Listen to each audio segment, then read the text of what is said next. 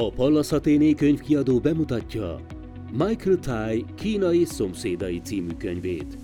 A téma elismert szakértőjeként Michael Tai részlehajlás nélkül a tényekhez ragaszkodva vizsgálja Kína szövevényes külkapcsolatainak alakulását a szomszédos ázsiai országokkal, különösen Vietnámmal, Malajziával, Japánnal és a Fülöp-szigetekkel. A könyv legfőbb célja, hogy a nyugati világ olvasóközönsége számára is bepillantást engedjen a sajátos kínai gondolkodásmód rejtelmeibe és Kína belső működésébe. A Kínai Szomszédai című könyv magyarországi bemutatóján meghívott vendégeink voltak. Horváth Levente, a Magyar Nemzeti Bank elnöki főtanácsadója, Magyarország korábbi Sankhái főkonzulja. Schwarz Emese, az Antal József Tudásközpont nemzetközi kapcsolatok referense. Klemensics Péter, a Pallas Athéné Geopolitikai Kutatóintézet senior kutatója. Valamint Eszterhai Viktor, a Pallas Athéné Geopolitikai Kutatóintézet senior kutatója, a beszélgetés moderátora. Tisztelt Hölgyeim és Uraim, jó estét kívánok! Engedjék meg, hogy üdvözöljem Önöket a mai könyvemutató alkalmából, amely során Michael Tai Kína szomszédai című könyvet fogjuk bemutatni. Először is engedjék meg, hogy egy pár szót szóljak a szerzőről. Michael Tai a kelet-ázsiai tanulmányok professzora a Pekingi Technológiai Intézet Csuhái kampuszán, valamint egyszerre a Malajzi Egyetem Kína Tanulmányok Intézetének munkatársa. Korábban dolgozott tanácsadóként számtalan fontos intézményben, illetve fejlesztési és pénzügyi ismereteket oktatott a Cambridge Egyetemen. Kína nemzetközi szakértőjeként több könyvet is publikált, talán a legismertebb a US-China Relations in the 21st Century címen jelent meg 2015-ben. Nagyon aktív tudományos publikációval rendelkezik a szerző, és számtalan befolyásos folyóiratban is cikkeket szokott közölni, többek között a Diplomatban vagy a Soft China Morning Postban. A ma bemutatásra kerülő könyv elsősorban arra a kérdésre keresi a választ, hogy Kína felemelkedése hogyan hatott a nemzetközi rendre, miként alakítja át Kína és a kelet-ázsiai régió, illetve a dél-kelet-ázsiai régiónak a kapcsolatrendszerét. Számtalan értelmezési keret van ezzel kapcsolatban, számtalan válasz született, hogy mi Kína pontos célja, a kínai viselkedésnek mik a hajtó erejei, azonban a könyv amellett érvel, hogy ezeknek az ismerete sokszor leegyszerűsített, sokszor túlzottan nyugati eredetű. Amellett érvel, hogy a nemzetközi kapcsolatoknak a, a történeti nem alkalmas értelmezési keret Kína viselkedésének a pontos megértéséhez, mert ezek nyugati eredetűek. A válasz tehát a szerző szerint abban kereshető, hogy megpróbáljuk rekonstruálni Kína és a szomszédainak a történetét. Tehát a könyv elsődleges célja, hogy esettanulmányokon mutassa be Kína és egyes szomszédai például Vietnám, Malajzia, Japánnal való viszonyát történelmi keretek megragadásán keresztül. Személyes véleményem a könyvről az, hogy mindenképpen érdemes a magyar olvasók számára megismerkedni a könyvvel, ugyanis egyfajta kínai látásmódot ismerhetünk meg a könyvből. Ugye sokszor a, a Kínával kapcsolatos tanulmányok, vélemények egyfajta nyugati szűrőn érkeznek el hozzánk. Ez a könyv leginkább betekintést nyújt abban, hogy hogyan gondolkozik egy, egy, egy nemzetközi kapcsolatok szakértője Kínában, hogyan, hogyan, hogyan látja Kína és a szomszédainak a viszonyát. A mai beszélgetésünk során pontosan ezeket a kérdéseket fogjuk vendégeinkkel átbeszélni, úgyhogy nem is szeretném tovább rabolni az időt, rá is, rá is térnék a, a kérdésekre. Ugye a számtalanszor említettük már a reform és nyitást ezekkel az alkalmakkal a könyvbemutatókon, hogy egyfajta töri, vagy egy, egyfajta új időszaknak a kezdetét jelentette Kínában. Ugye 1978-ban Deng Xiaoping meghirdette azokat a reformokat, amely keretében Kína egyfajta modernizáció, társadalmi-gazdasági modernizáción ment keresztül, és aktívan kapcsolódott be a nemzetközi politikai és gazdasági folyamatokba. Sokáig, évtizedeken keresztül a kínai politikának az egyik sajátossága az volt, hogy a nemzetközi szabályokat elfogadta, a nyugati országok elsősorban az Egyesült vezette nemzetközi rendhez illeszkedő külpolitikát folytatott. nyugaton elég gyakori vált az a nézet, hogy, hogy Kínát domestikálja a, a, a nyugat, a, a nemzetközi rendben való minél mélyebb bekapcsolódása Kínának úgy változtatja meg Kína viselkedését, hogy, hogy csak egy állam lesz a, sok közül. Azonban az elmúlt években egyfajta változás figyelhető meg, különösen amit a Xi Jinping elnök időszaka alatt a kínai külpolitika aktívabbá vált, egyre, egyre inkább érvényesíti saját elképzelését, saját érdekeit. Az első kérdésem a vendégeimhez, és elsősorban rögtön először Leventéhez, az lenne, hogy, hogy mi Kína célja? Mi Kína célja a régióban? Átalakítani ezt a nemzetközi rendet, egyfajta alternatív rendet létrehozni Ázsiában? Üdvözlök minden kedves vendéget itt a mai könyvbemutatón, és válaszolva a kérdésre én is kiemelném, amit a felvezetőben elmondtál, hogy nagyon fontos az a dolog, hogy Kínának, ugye egy 5000 éves kultúráról beszélünk, és teljesen más a gondolkodás módja, és a logikája az ő, az egyszerű embereknek is a, a gondolkodása. Ilyen például a geopolitikában is, amikor a nyugaton az elmúlt 100-150 évben beszélhetünk geopolitikai tudományágról, és egy, e, folyamatosan, hogy csak geopolitikáról beszélünk, akkor csak a nyugati megközelítésről beszélünk. Azonban a kínaiaknak Ugye az 5000 éves kultúra alatt ők azt mondják, hogy már Krisztus előtt ezerben írtak olyan tanulmányokat, ami a geoekonomiáról szól, miközben itt a nyugati geopolitikában a geoekonomia az csak az 1990-es években jelent meg. És nagyon sok stratéga is, kínai stratégia volt, ilyen például a Sun Tse, aki a háború művészetét megírta, ő is egy, igazából azt mondhatjuk, hogy egy geopolitikai uh, stratéga volt. Ebből a szempontból megvizsgálva, hogy Kína most próbálja a világrendet átalakítani, én azt mondanám, egyszerűen egy szóval csak, hogy nem, hanem inkább azt mondanám, hogy Kína eddig szerényen, az 1949-es évek után szerényen ö, tanulmányozta a nyugati gondolkodásmódot, ez korábban is így volt, és ebben a könyvben is nagyon jól leírja, hogy a kínaiak mindig megkeresik az adott, tehát nem változtatnak az adott országban, Vietnámba, Fülöp-szigeteken, stb. más területeken a belső ö, kormányzásba, a szabályokba, hanem ők alkalmazkodnak, viszont nagyon szorgalmasak és rafináltak, és megtalálják a kiskapukat. Igazából ez Magyarországon is érezhető, az 1990-es években els, első két évben vízummentes volt. Magyarország nagyon sok kínai bejött ide a kis hazánkban, és ma már nagyon sok gazdag kínait láthatunk itthon. Tehát, hogy ők megtalálták, alkalmazkodtak, nem szóltak bele a belpolitikába, azonban kihasználták a lehetőségeket. Na most a, a kínai uh, Xi Jinping vezetésével Kína is, ő, én úgy gondolom, hogy ő, ő Kína az 1978-as nyitás óta ismerkedett a világrenddel, nézte, hogy Amerika, Anglia és a többi nagyhatalom hogyan játsza ezt a játékot, és ő a konfucianizmus és az egyéb 5000 éves történelméből megmaradt, és a mai napig a kínai vezetők folyamatosan tanulmányozzák Sun Tse háború művészetét, Konfucius Lao Tse műveit, és ők ezt a kettőt egy fúzióvá alakították, és ez alapján próbálnak most, hogy újra nagyhatalom lettek, mert ugye ezt ki kell hangsúlyozni, hogy újra nagyhatalom lett, ismerjük a GDP 2000 éves történetét, miszerint Kína az előtt ugye az egész világnak a GDP-nek a 30%-át adta, és igazából a kínai törekvések azok, azok, hogy most újra visszakerüljenek ebbe a pozícióba, és ők nem akarnak egyeduralkodóvá válni, hanem inkább egy közösséget alkotni, egy win-win, amit ugye mindig mondanak az egy jövezet, egy út koncepcióban is, win-win és harmóniában közösen együtt, de ugyanakkor azt nem szeretnék, hogy uh, itt kettős mérce legyen.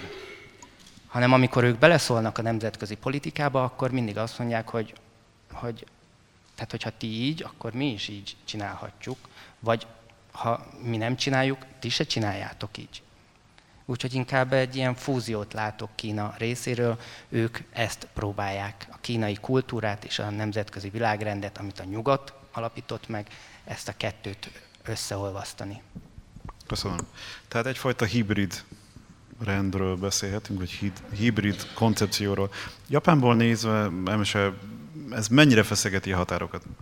Hát valamilyen szinten mindenképpen, de ez inkább szerintem nemzeti büszkeségeket piszkál főleg, de abszolút egyetértek ezzel, hogy újfajta rendről nem beszélhetünk, inkább arról lenne szó, hogy szerintem az egész régióban, az összes országban megvolt az a látásmód, hogy egykor Kína hatalmas volt, nagyon-nagyon markáns hatalom volt, és aztán a 18., 19. és későbbi századok során valami megtört, és látható, hogy a 20. században, főleg a második világháború után valamit elvesztett Kína, amit most próbál újraépíteni, és ez szokatlan jelenség Japán számára is, bár nyilván ők is valamilyen szinten Kínához mérik magukat, de a világháború és utána a növekvő amerikai jelenlét is, hát hogy úgy mondjam, jobban hozzászokott Japán, hogy az amerikaiak dominálnak, mind katonailag, mind politikailag, és most, hogy ez, ha nem is gyengülni látszik, de az bizonyos, hogy, hogy Kína próbálja visszanyerni azt a fajta dominanciáját, ami régen volt neki. Ehhez én úgy, ez úgy gondolom, hogy ez mind Kínának egyfajta egy útkeresés, próbálnak valami újat kicsikarni, ami eddig nem volt, és hát Japánnak is ugyanúgy ez egy útkeresés, hiszen megváltozni látszik minden. Ugye katonailag Japán sem áll a legbiztosabb lábakon, legalábbis nem olyan szabad lábakon, mint mondjuk Kína, és úgy tűnik, hogy megpróbálja megtalálni azt a pozícióját Kínával szemben is, és az USA-val szemben is, ami hát win-win nyilván, de ami talán egy békés együttéléshez hasonlíthat. Na most ez nem egyszerű, mert Japánban is a politikai rendszer is nem egy biztos hatalmat nyújt a vezetőknek, főleg ez a 90-es 2000-es mm, évek elején volt jellemző, hogy, hogy szinte évente váltották egymást a, a miniszterelnökök, és így nagyon nehéz egy olyan biztos politikát kialakítani Kínával és az USA-val szemben is, ami előremutató és tartósnak tűnik. Na most a jelenlegi kormány próbál valamit kitalálni, de hát nem egyszerű, ugyanis Kína nyilván gazdaságilag egyre nagyobb, most már átvette Japán helyét is ugye a rangsorolásban, és ehhez valahogy adaptálódnia kell Japánnak, nem csak úgy, hogy a diplomáciai kapcsolatokat is fenntartsa, de gazdaságilag is próbáljon egyre inkább közelíteni Kínához is, USA-hoz is, anélkül, hogy ebből bármiféle hát komplikáció legyen, ami ugye nem egyszerű, mert a 20. században viszont rengeteg olyan sérelmet követtek el egymás ellen, főleg Japán, Kína ellen, amit nem egyszerű hát begyógyítani, vagy, vagy jóvá tenni, főleg akkor nem, hogyha az amerikai megszállás ugye Japánban azt ö, ö, szilárdította meg, hogy, hogy Japán ezzel ne foglalkozzon. És mivel kimaradt ez a fajta visszanézés és átértékelése a második világháború alatt történteknek, ezért nagyon nehéz erre építkezni. És egy olyan stabil ö, diplomáciai kapcsolatot kialakítani Kínával, amiben nincsenek kérdések. Ö, igen. Pétertől kérdezem, hogy a dél-kelet-ázsiai régió, ennek a térségnek a szakértője, különösen Fülöp-szigetek szakértője, hogyan, hogyan viszonyul ez a Kína vezette, vagy Kína központú átalakuló Kelet-Ázsia, Dél-Kelet-Ázsiához? Hát én úgy gondolom, igazából itt Levente gondolatmenetéhez csatlakozva, azt tudnám mondani, hogy az európai gyarmatosítók előtt egy ilyen Kína vezette vazallós rendszer működött a, a, a régióban. És a szerző nagyon helyesen megemlíti a, a könyvben, hogy Ugye ez, ez lényegében azt jelentette, hogy a dél-kelet-ázsiai országok elismerték Kína vezető szerepét, de ugyanakkor viszont nagyon sok esetben ennek a dél országok számára sokkal kedvezőbb következményei lettek, mint mondjuk Kína esetében önmagában. Tehát ez mindenképp ez egy, ez egy pozitív dolog volt, és ez a, ez a, ez a vazalós rendszer, ez lényegében azt jelentette, hogy Kína és a, a szomszéd országok békében éltek egymás mellett, és igazából ö, ö, ö, háborúk vagy nézeteltérések nem, nem ö, nehezítették a, a viszonyt. Na most, amikor megérkeztek az európaiak, ez a helyzet megváltozott, és igazából itt 1945 után is az erőteljes amerikai jelenlét igazából ugye éket vert itt a, a, a, a kisebb országok és Kína közé. Most viszont úgy látjuk, hogy a, a régióban egy ilyen erőteljes átalakulás megy végbe. Ez lényegében annak köszönhető, hogy Amerika visszavonul a térségből a hidegháborút követően, és hát Kína gazdasági hatalma pedig fokozatosan és folyamatosan nő. Tehát erre a helyzetre pedig a dél országoknak is reagálniuk kell. És én úgy látom, hogy alapvetően ez a fajta mm, évszázadokkal ezelőtt nagyon jól működő kapcsolatrendszer, ez visszatérhet a jövőben is. Tehát mindenképp azt látom, hogy a kisebb országok részéről megvan az akarat arra, abban a tekintetben, hogy a harmonikus együttműködést keresik Kínával. Ugyanakkor viszont nyilvánvaló az Egyesült Államok jelenlétére is igényt tartanak a térségben, mint amely ellensúlyozhatja a kínai dominanciát, de, de összességében úgy látom, hogy ez a, ez a win-win együttműködésnek mindenképpen van jövője a, a térségben. Levent egyetértesz ezzel a vazolusi szerepnek a helyreállításával egyfelől Kína többet ad a, a kisebb országoknak, mint az a nyugati nemzetközi kapcsolatok elmítő feltételezni. Tehát egyetértesz ezzel? Helyreállhat ez a egykori történelmi szerep?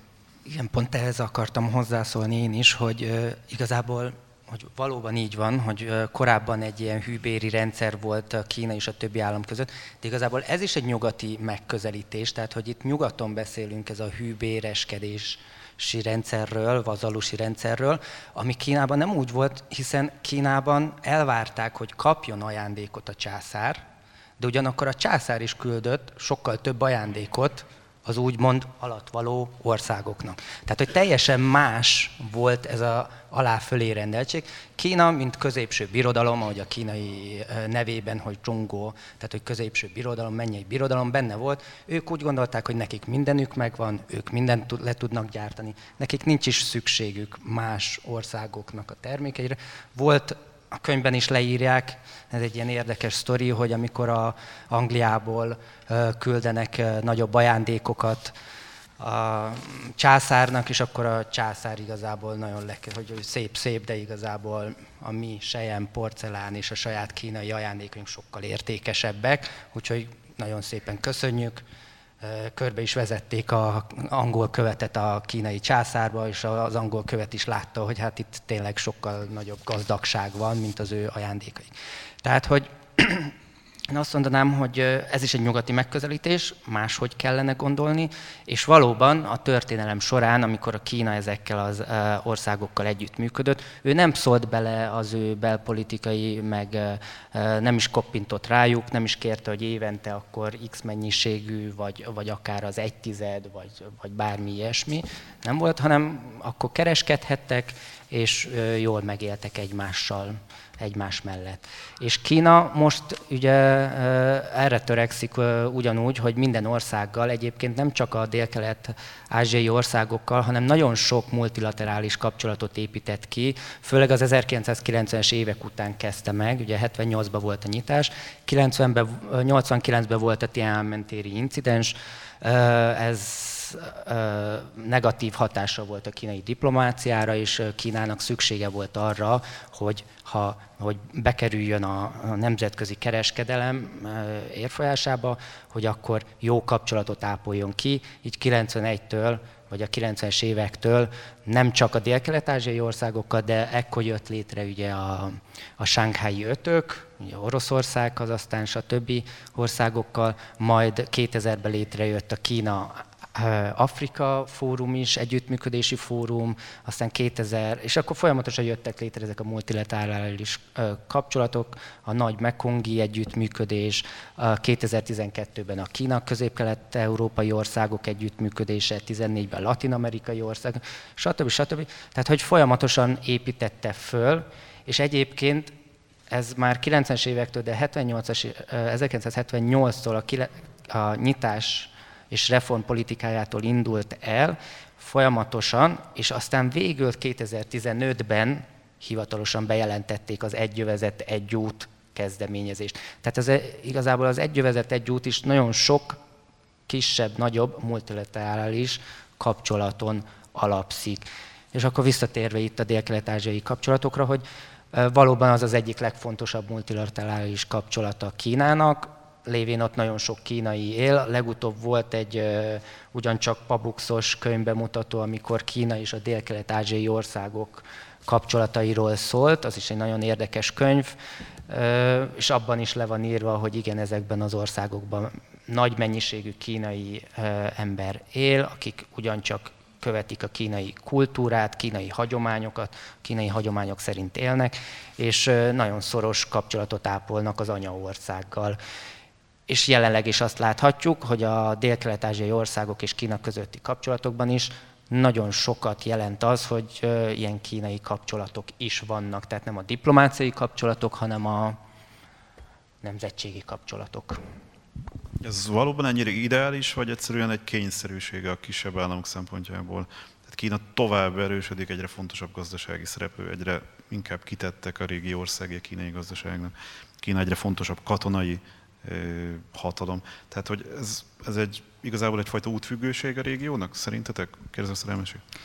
Mindenképpen így gondolom, és ezért is volt számomra érdekes ez a szóválasztás, hogy vazallúsi kapcsolat, mert bár ezt nagyon jól magyarázza el a könyv is, hogy nem feltétlenül a legitimációt adta Kína a többi ország számára a történelem folyamán sem, hanem egyszerűen arról volt szó, hogy megérte jobban lenni Kínával, megérte ajándékokat küldeni és fenntartani valamiféle kapcsolatot velük, hiszen például Japán szempontjából ez egy nagyon jó kereskedelmi és gazdasági kapcsolatot jelentett, főleg. Nyilván ahhoz már hozzájött az is, hogy, hogy volt honnan venni kulturális mintát, ugye az írásrendszert, vagy a buddhizmust, vagy, vagy további kulturális szokásokat, akár öltözködésben is.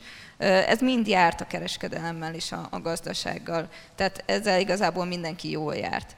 Na most a legitimáció az már egy teljesen más kérdés, mert ugyan, és ezt a könyv is leírja, hogy voltak arra ö, incidensek, hogy ö, mondjuk a kínai császár elismert ezt vagy azt, ilyen-olyan japán uralkodót, legyen az császár, vagy éppen sógun. Az más kérdés, hogy Kína mindig kihangsúlyozta, hogy hogy a, a japán császár vagy sógun az mindig egy szinten lejjebb van. A kínai császár az, az nem igazi császárság, ami Japánban van, az maximum királyság. Ezt nagyon fontosnak tartotta, viszont a japánok meg azt tartották fontosnak, hogy jó, legyen, hívd, aminek akarod, maradjon meg a gazdasági kapcsolat, kereskedjünk, de ettől függetlenül például jó példa erre, hogy amikor az 1600-as években lezárta Japán teljesen az országot, és több mint 200 évig tulajdonképpen sem, semmilyen külföldit nem engedett ki be, nagyon kis kikötőt kivéve. Az, hogy ilyen nagyon kis kikötőn keresztül megmaradt egy nagyon kicsi része a, a kereskedelmnek Kínával, az elég volt Japánnak. Az más kérdés, hogy utána, amikor újra megnyitották az országot, akkor nagyon fontos volt, hogy valamiféle diplomáciai kapcsolatot újra létesítsenek, hiszen azzal még több kereskedelemre nyílik lehetőség. és a mai napokban is ezt lehet szerintem érzékelni, hogy végső soron Japánnak is a legfontosabb dolog az a kereskedelem és a gazdasági kapcsolatok, hiszen exportpiacokról beszélünk. Japánnak még mindig Kína az egyik legnagyobb gazdasági partnere. Az, hogy most politikailag milyen kapcsolatban vannak, nyilván az az ideális, hogyha jó, de vég, végső soron mindig a gazdaság lesz a legfontosabb.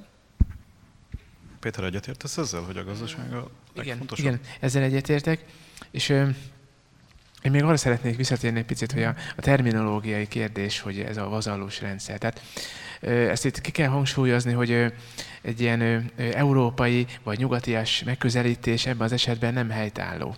Tehát, hogy amit mi az európai hűbériség rendszerről ismerünk, nyilvánvaló adja magát a dolog, hogy vazalós rendszer, akkor erre gondolunk, de valójában igazából az európai terminológiákkal nem lehet értelmezni. Kína és a, a környező államok kapcsolatát, de valójában itt ennél többről is van szó, tehát Dél-Kelet-Ázsia történelme kapcsán is ezt mindig fontosnak tartom kihangsúlyozni, hogy az általunk ismert korszakolás, vagy akár terminológiák is a térség történelmére nézve is nem alkalmazhatóak. Tehát amit Európában az államról, a birodalmakról, a városokról, az uralkodókról, császárokról, királyokról gondolunk, az igazából csak nagyon nehezen lehet ráerőltetni a, a, a dél-kelet-ázsiai országokra, és pontosan ugye fordítással nem is tudjuk visszaadni azt, ami ennek az egésznek a, a, a, a lényege. Tehát igazából erre akartam csak kitérni, hogy ezt mindenképp azért figyelembe kell venni, hogy ezek a, ezek a fordítások, ez, ez picit így leegyszerűsíti a dolgot, de ugyanakkor viszont azért meg, meg is nehezíti azt, hogy pontos, pontosan tudjuk értelmezni a valódi helyzetet. Tehát ezt mindenképpen figyelembe kell venni, úgy gondolom. És szerint az ASEAN, mert beszéltünk multilaterális intézményekről, az ASEAN milyen szerepet tölt be a dél térség és Kína közötti kapcsolat közvetítésében? Itt az ASEAN esetében szerintem nyugodtan mondhatjuk, hogy a szervezet egyfajta összekötő kapocs vagy híd szerepet tölti be ebben az esetben. Ugyanis kezdetben, amikor 1967-ben létrejött az ASEAN, akkor még erős, teljesen kommunista ellenes volt. Utána azonban ez a fajta álláspontja ez fokozatosan megváltozott, és a hidegháborút követően ennek már a, a nyomát sem látjuk. És most így a, a 21. században az egyértelművé vált, hogy ez a fajta közvetítő ö, szerep, ez még inkább megerősödött. Tehát itt ö, közvetítő egyrészt ö, az egyes dél-kelet-ázsiai országok és Kína viszonylatában, tehát ö, multilaterális módon próbálja rendezni a kapcsolatokat, esetleg a vitás kérdéseket, ami, ami egyértelműen nyilván erőnyös a felek számára, és közvetítő szerepet tölt be abban a tekintetben is, hogy más nagyhatalmak, tehát például az Egyesült Államok dél-kelet-ázsiai szerepvállása, vagy pedig az Egyesült Államok és Kína aspektusában is több esetben ezt a közvetítő szerepet sikeresen valósította meg. Jó ez stratégiai szempontból Kínának? A bilaterális kapcsolatok mindig egyszerűbbek. Tehát ha van egy erős nagy hatalom és egy kis ország, akkor nagy hatalom sokkal könnyebben tudja érvényesíteni az érdekét egy, egy bilaterális kapcsolatban. Jó Kínának együttműködni az ASEAN-nal? Levente, hogy gondolod?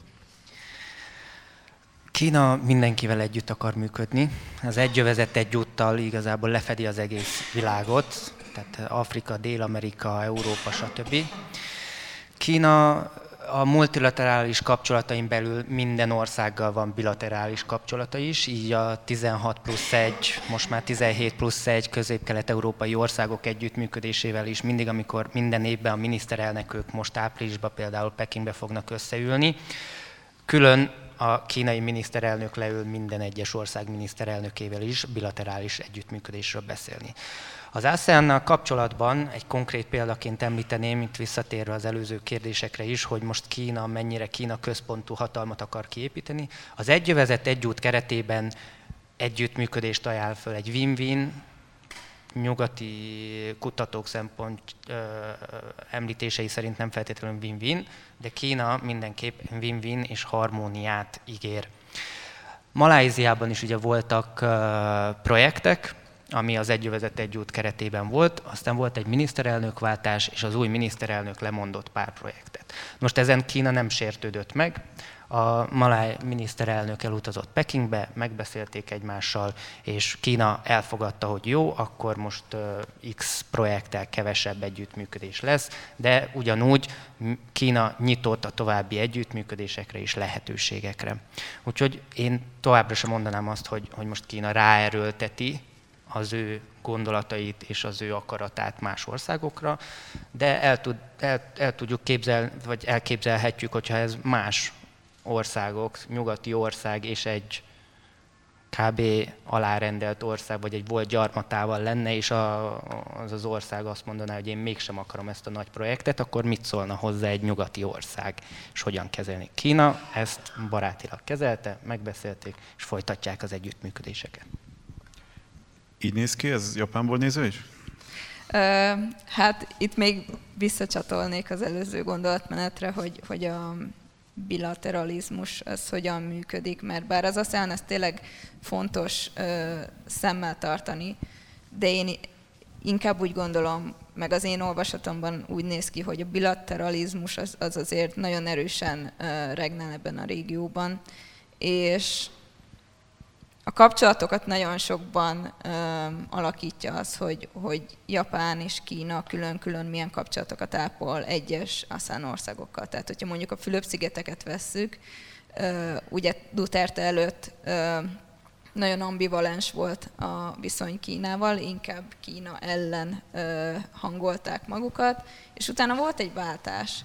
Ö, na most a probléma ott kezdődik, hogy Japán nagyon is ö, támaszkodik a Fülöp-szigetekre, minél inkább próbálnak egy több, egyre több katonai egyet, együttműködést is csiholni, de ez nem könnyű, amikor Duterte mondjuk most kitalálta, hogy akkor most inkább Kínához szeretne közelíteni, hiszen nem tudja az elefántot kikerülni, muszáj foglalkoznia vele, hiszen nagyban függ a kereskedelmük is tőlük.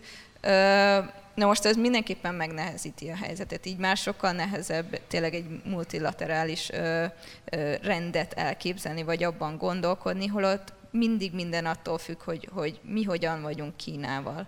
Ö, nyilván Japán próbál ehhez alkalmazkodni, és ennek ellenére közeledni ez, ezekhez a dél-kelet-ázsiai országokhoz, csak hát ez nyilván nem egyszerű, mert így egyfajta csatatéré válik az összes kisország.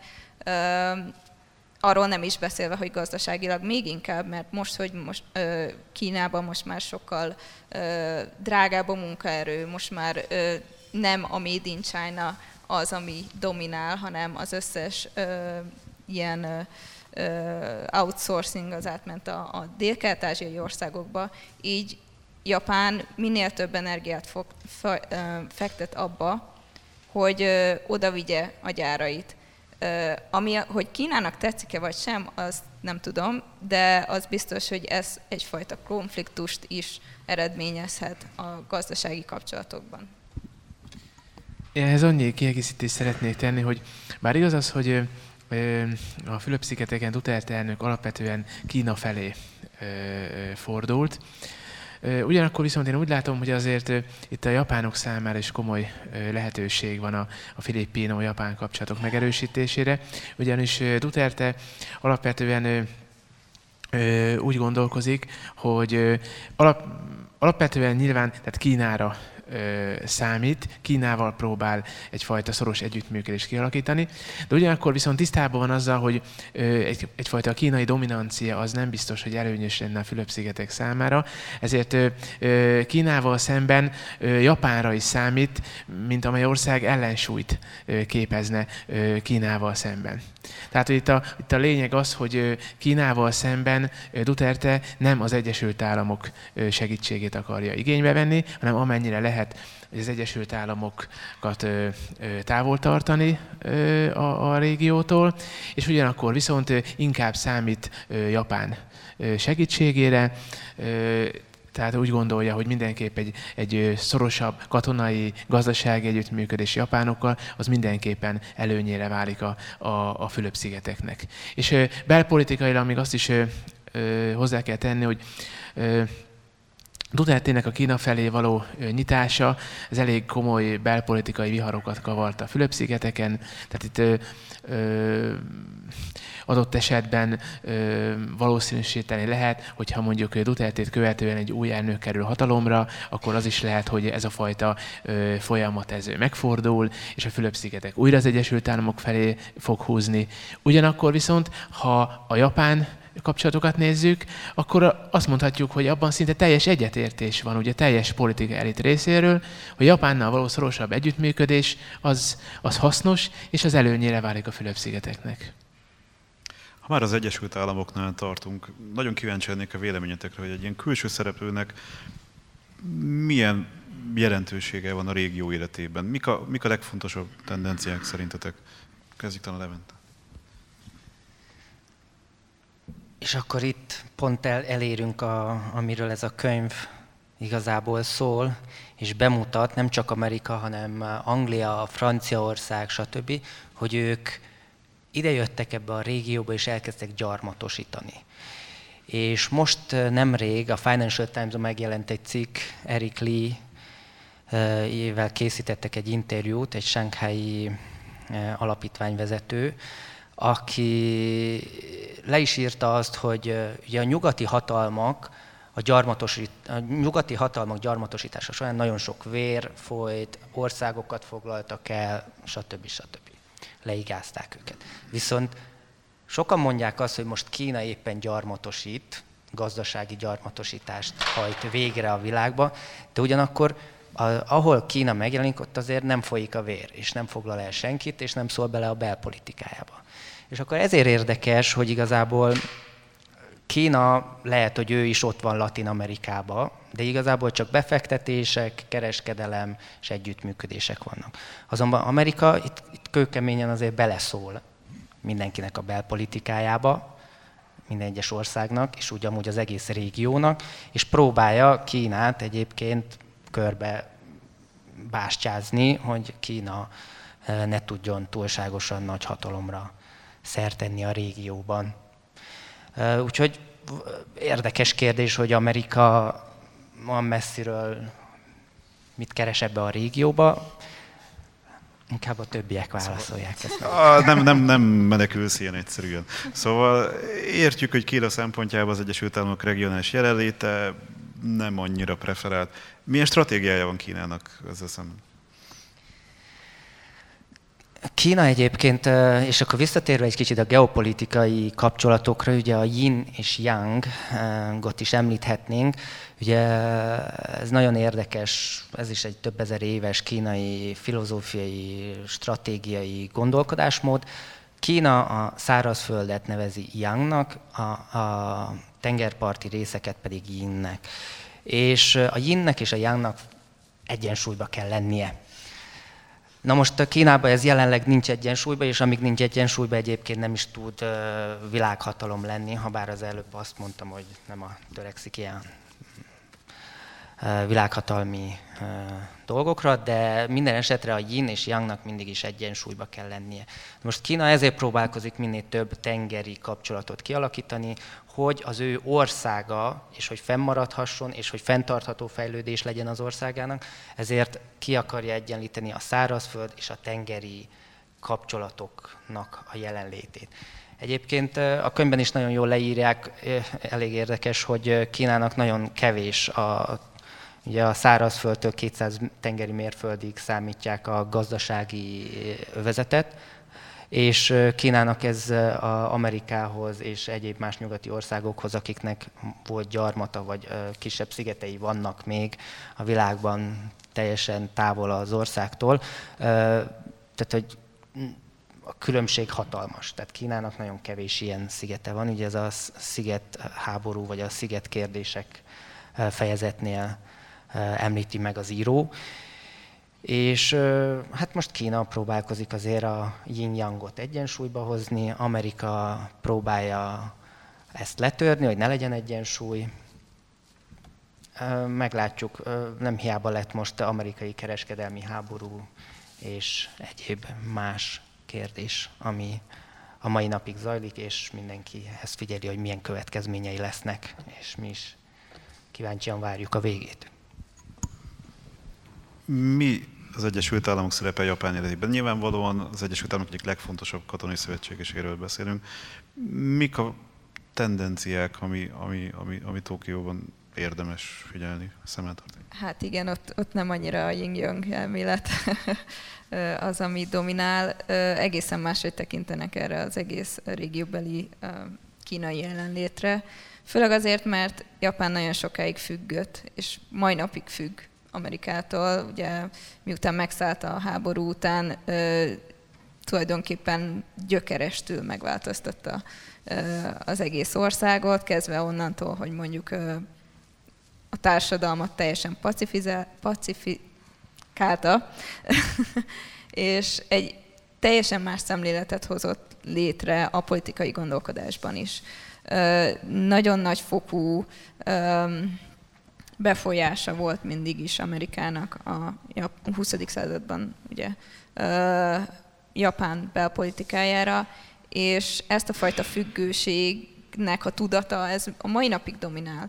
A különbség az, hogy Amerikának egyre kevesebb a valódi befolyása erre a régióra, ebben nyilván Kína is felelős, és hát ez problémát szül, mert ugye a japán alkotmányt ezt a, az amerikaiak alkották, és direkt olyanra alkották meg, hogy ö, Japán kezei tulajdonképpen kötve legyenek. Most nyilván ö, főleg katonai ö, szempontból, de így, hogy Kína, Kínának nagyon kicsi a gazdasági jövezete, ezt megpróbálja kiterjeszteni a szigetviták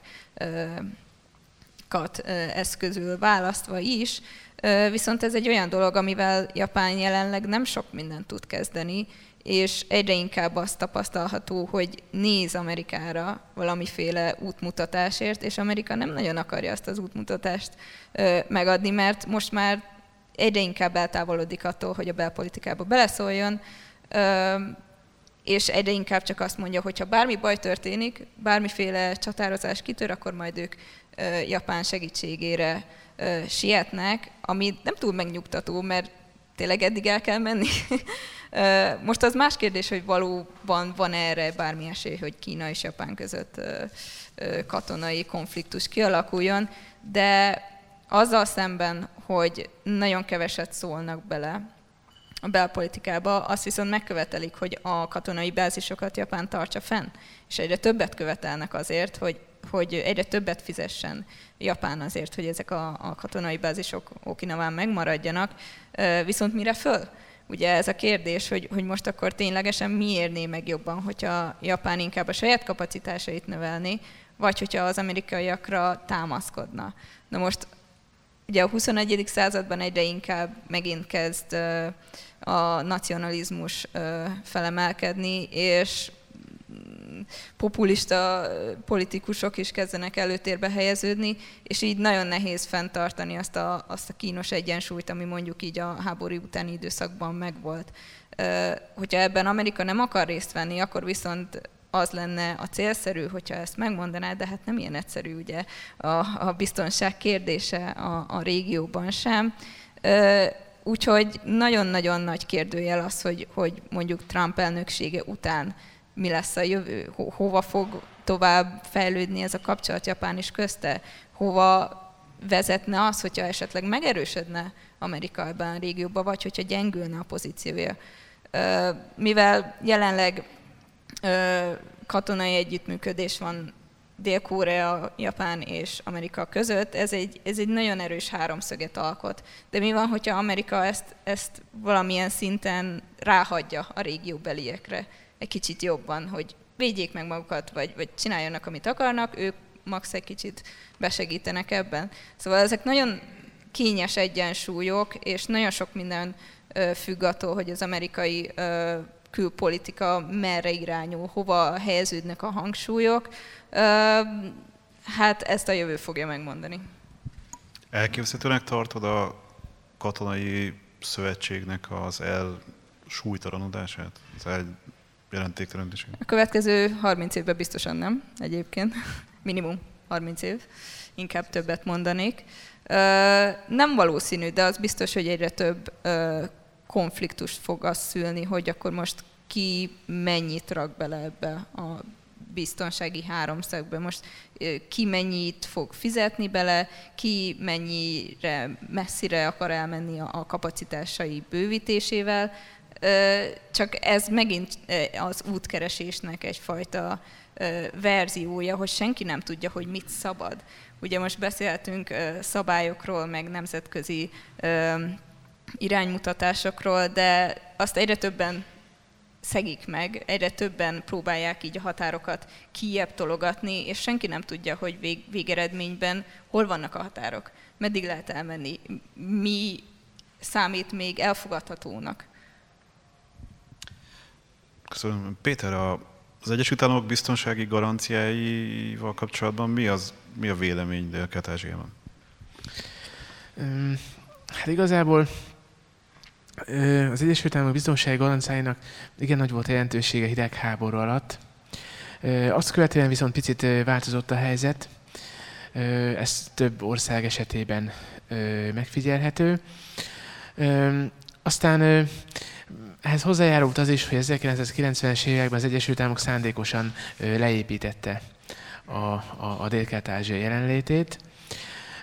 Utána a 2000-es években, amikor úgy értelmezte, hogy Kína felemelkedése egyfajta veszélyforrást jelenthet, akkor megpróbálta újra ki teljesíteni ezeket a kapcsolatokat, megerősíteni a pozícióit. És jelenleg is úgy látjuk, hogy hogy ez a fajta törekvés zajlik, bár azért ez a folyamat nem egyértelmű. Tehát Obama elnöksége alatt ez, ez ezen a téren voltak előrelépések, de Trump megválasztása után már azért egy bizonytalanná vált a helyzet. Ma azt látjuk, hogy Trump politikája és ezen a téren nem sokat változott a korábbi demokrata kormányzathoz képest, de azért hosszú távon itt is komoly kérdőjelek merültek fel azzal kapcsolatban, hogy az Egyesült Államok ezt mennyire tudja végrehajtani. És igazából ez kapcsolódik az is, hogy maguk a dél országok hogy értelmezik az amerikai jelenlétet.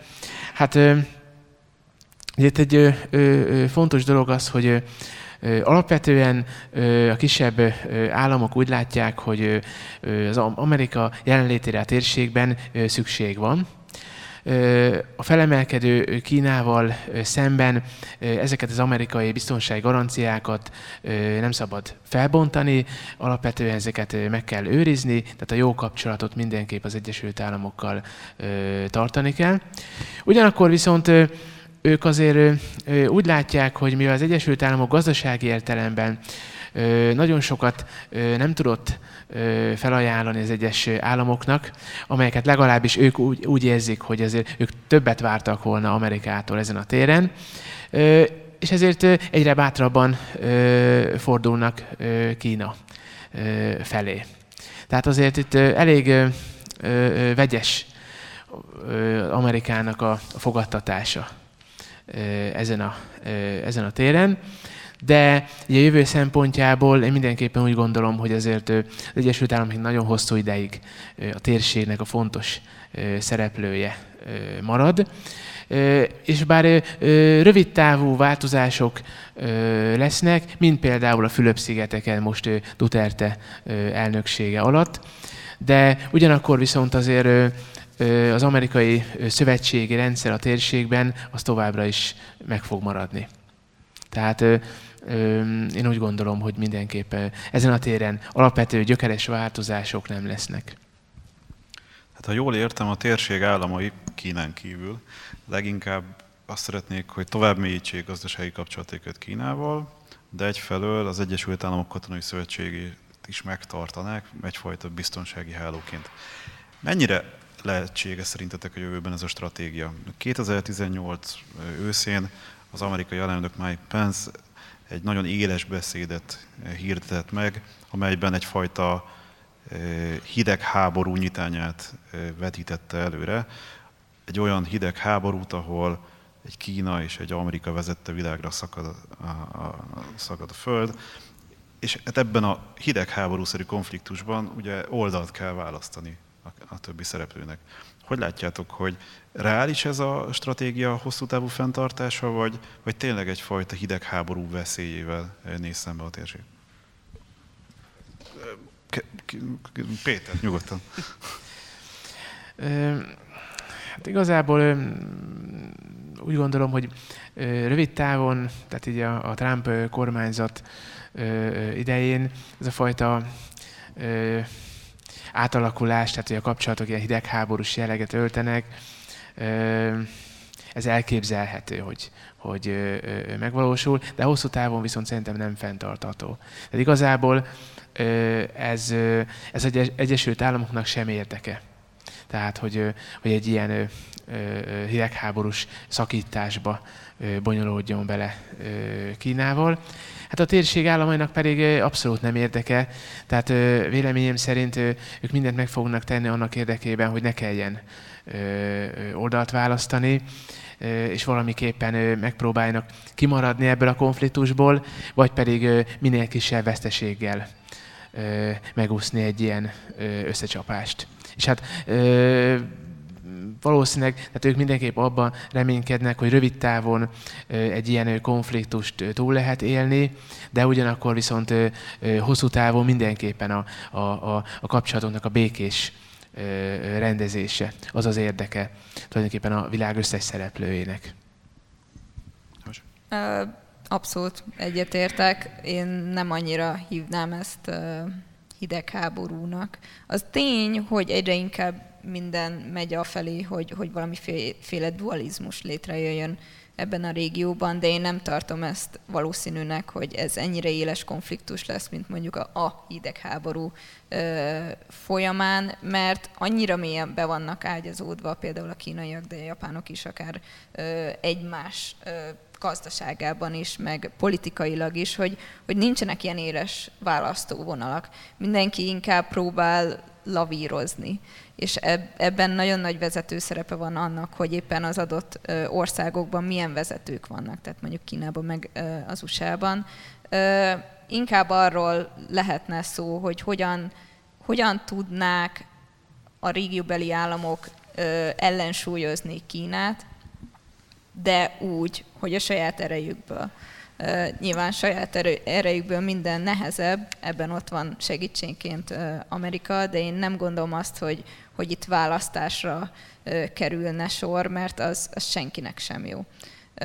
Az már az, a globális gazdasági összefüggéseknek sem tenne jót, és hát mindent a gazdaság irányít végső soron, szóval én nem gondolnám azt, hogy, hogy a történelem megismételni önmagát, bár az biztos, hogy, hogy a, a régió két fő ö, aktora az ugye Kína és az USA lesz. Lemente, tőled is kérdezem, hogy hogyan viszonyul Kína ehhez a, ez a retorikához, ez a narratívához? Tényleg elég csak a gazdasági kapcsolatokat elmélyíteni, és ez a, ez a ha már geopolitikáról beszéltünk, ilyen geokonómiai stratégiaként minél mélyebb gazdasági kapcsolatokat kiépíteni, amely arra kényszeríti a térség államait, hogy ne tudják megszakítani a kapcsolatokat Kínával, vagy, vagy látunk egyfajta aktív szövetséges keresést. Amikor 2006-7 éve ezelőtt Kínában diák voltam, ez volt az egyik legizgalmasabb téma, hogy szüksége van-e Kínának szövetségesekre. Hogy, hogy látod, hogy, hogy, hogy elég csak a, a, a geoekonomiai eszközöknek az alkalmazása? Én úgy gondolom, hogy Kína szempontjából ugye megnyílt az egész világ, tehát hogy ők Dél-Amerikában is ott vannak, Afrikában is ott vannak, Európában, stb. helyeken. Igazából ők tényleg azt nézik, hogy kivel lehet jól együtt működni, kereskedni, és befektetni, és gazdasági együttműködést létrehozni. Valaki nem partner, ők annyira ezt nem gondolják nagy dolognak, hiszen Dél-Amerika is egy hatalmas piac, Afrika is, stb. stb. A dél-kelet-ázsiai országok szempontjából én is ugyancsak ezt mondanám, hogy ők próbálnak lavírozni, hogy most igazából hogy minél jobb biznisz kicsikarjanak, vagy Amerikától, vagy Kínától, mert ugye, hogy most ők választanak, vagy sem. De itt a könyvben, azt most kikerestem, erre emlékeztem, hogy Mahathir 1981-ben ugye miniszterelnök lett, a 145. oldalon van egy nagyon jó pofa gondolat, és ez a, ma- malájoknál megvan, hogy csak nem 2000 éven át kereskedtünk Kínával. Kína nagyon nagy volt, meghódíthattak volna minket, de nem tették. Az európaiak 1509-ben jöttek, majd két évvel később egy flottával jelentek meg, és meghódítottak minket. Így hát én jobban aggódom az európaiak hozzáállása, mint a kínaiaké miatt. Ez csak a, egy maláj miniszterelnöknek a gondolata. Úgyhogy én is ezzel zárnám igazából, hogy a kínaiak ott voltak mindig, bármikor meghódíthatták volna, volt erejük, ők sosem gyarmatosítottak, hanem az egész történelem során ugye folyamatosan együttműködésben voltak a környező országokkal. Köszönöm szépen vendégeinknek, ez lesz akkor az záró gondolat. Michael Tai Kínai szomszédai című könyvét keresse a Pallas Athéné könyvkiadó webshopjában, vagy a Bölcsvárban található könyvesboltjában. Köszönjük megtisztelő figyelmét! Ha tetszett műsorunk, várjuk Önt a következő adásunk alkalmával is!